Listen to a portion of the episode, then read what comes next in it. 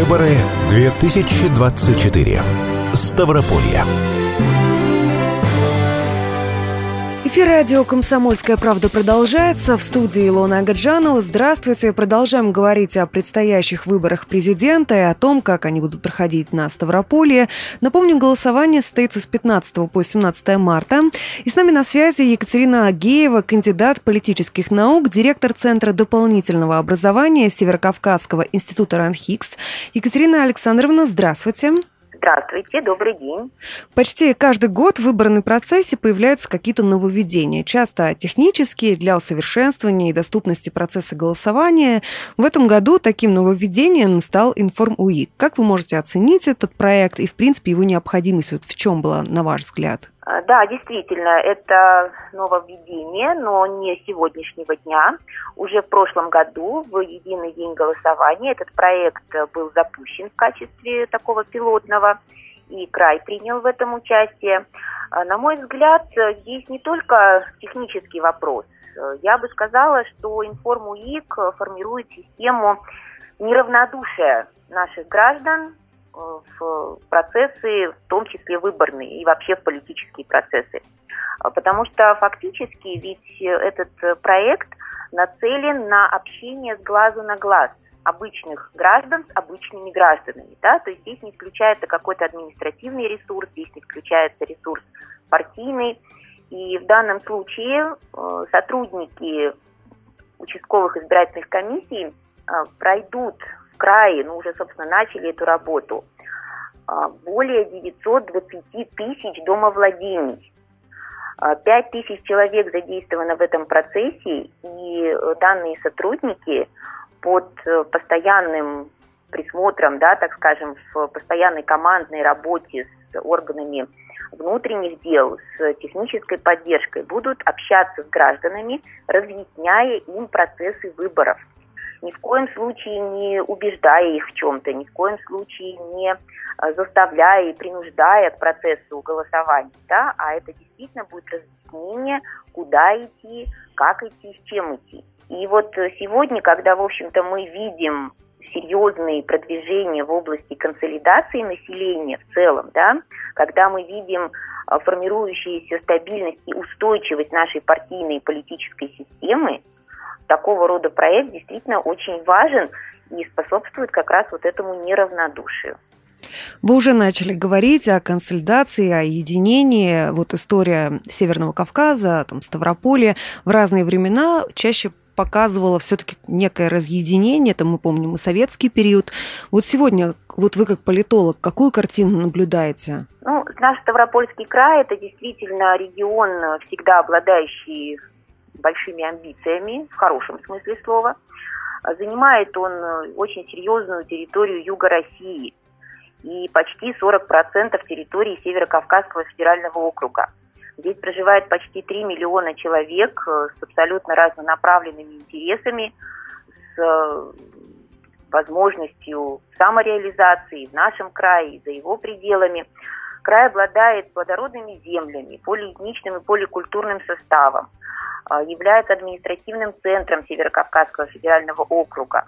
И, естественно, в этой связи становится интересами не всегда, так скажем, дружественных нам стран, которые устремляли сюда различные организации, как государственные, так и неправительственные. И, естественно, все эти формы взаимодействия не давали нам возможности для адекватного развития.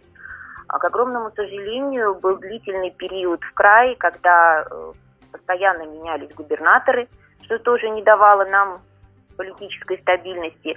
Присутствовал определенный конфликт межпартийный, внутрипартийный, присутствовали конфликты между командой мэров городов края и губернаторами. И понятное дело, что здесь нужно было наводить порядок. И вот, как мне кажется, что с приходом Владимира Владимирова как раз этот порядок стал формироваться.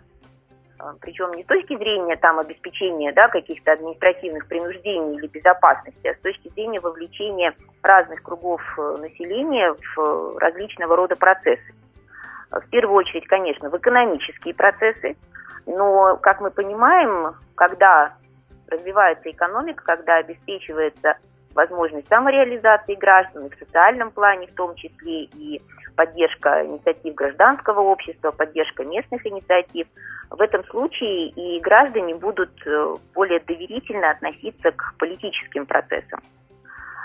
Поэтому я считаю, что на сегодняшний день ситуация в корне изменилась с точки зрения вот этой конфликтности.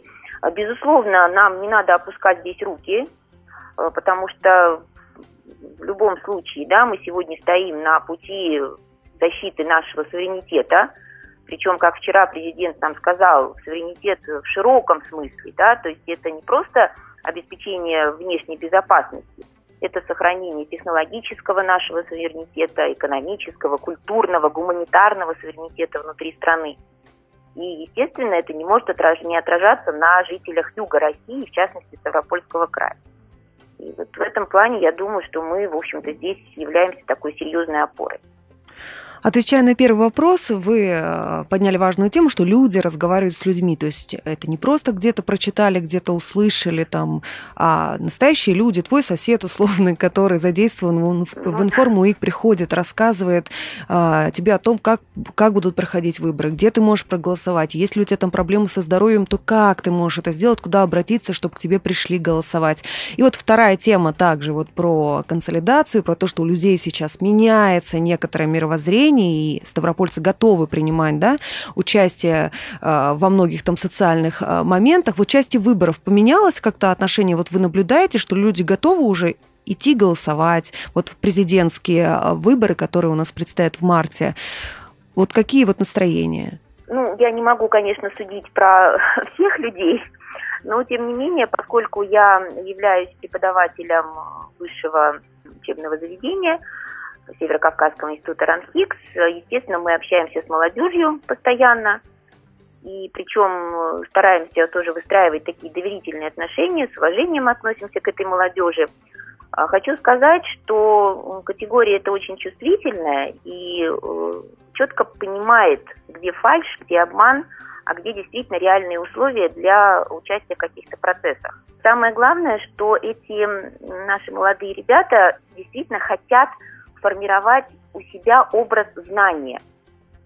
И когда они задают какие-то вопросы нам, старшим, они действительно хотят получить адекватные, реальные ответы. И, соответственно, все вопросы связаны даже скорее не столько с желанием или нежеланием, да, участвовать в политическом процессе, а с возможностью формирования своего позитивного будущего. То есть они пытаются разобраться в том, вот, насколько политические процессы, в том числе выборы, да, в том числе, может быть, участие там, в политических партиях или молодежных политических движениях, даст им определенную возможность для собственного развития и развития там, будущих семей, друзей, как говорится, да, и так далее. Вот. И как мне кажется, что даже если, может быть, они еще не определились, голосовать или же за кого голосовать, то, по крайней мере, понимание того, что участие в выборах, участие в политических процессах – это возможность сохранения себя и сохранения себя как граждан этой большой страны, я думаю, что вот это они уже осознали точно.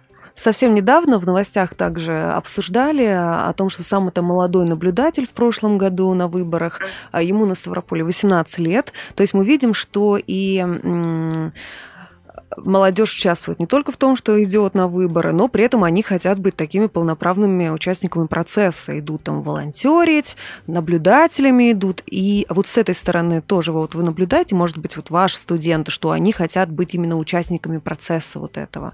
Волонтерство – это вообще очень интересное направление в жизни нашей молодежи. Первый раз, наверное, самая такая большая активность наблюдалась в период, когда мы голосовали за Конституцию. Действительно, вы знаете, для нас это даже было каким-то удивлением, когда настолько искренне наши студенты, и я вам больше даже скажу, что школьники, у меня дочка школьница, да, что даже школьники готовы были участвовать в этом процессе.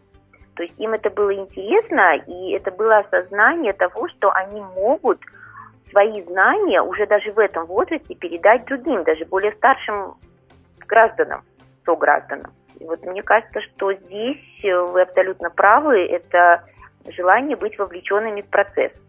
Ну и при необходимости внести какую-то свою лепту в, может быть, снижение количества нарушений, это тоже важно. Ведь действительно, вот я еще раз повторяю, да, они очень четко чувствуют фальшь. И как только замечают какое-то несоответствие, даже, допустим, противозаконное действие, да, или даже, может быть, до конца не понимая, какой закон конкретно нарушен, да, но понимают, что что-то происходит вне рамках нашего законодательства, они не молчат, они действительно готовы об этом говорить. Вот мы, как старшее поколение, да, мы все-таки немножко уже вот привыкли к стандартам, да, к каким-то показателям, а они нет, они вот воспринимают эту информацию как живую, как касающуюся именно их друзей, их семьи. И вот, наверное, здесь это очень важно, что они готовы вот так вот точечно обнаруживать какое-то несоответствие. Екатерина Александровна, благодарим вас за этот эфир. С нами на связи была кандидат политических наук, директор Центра дополнительного образования Северо-Кавказского института РАНХиГС Екатерина Агеева. Спасибо. Спасибо, до свидания. Выборы 2024. Ставрополье.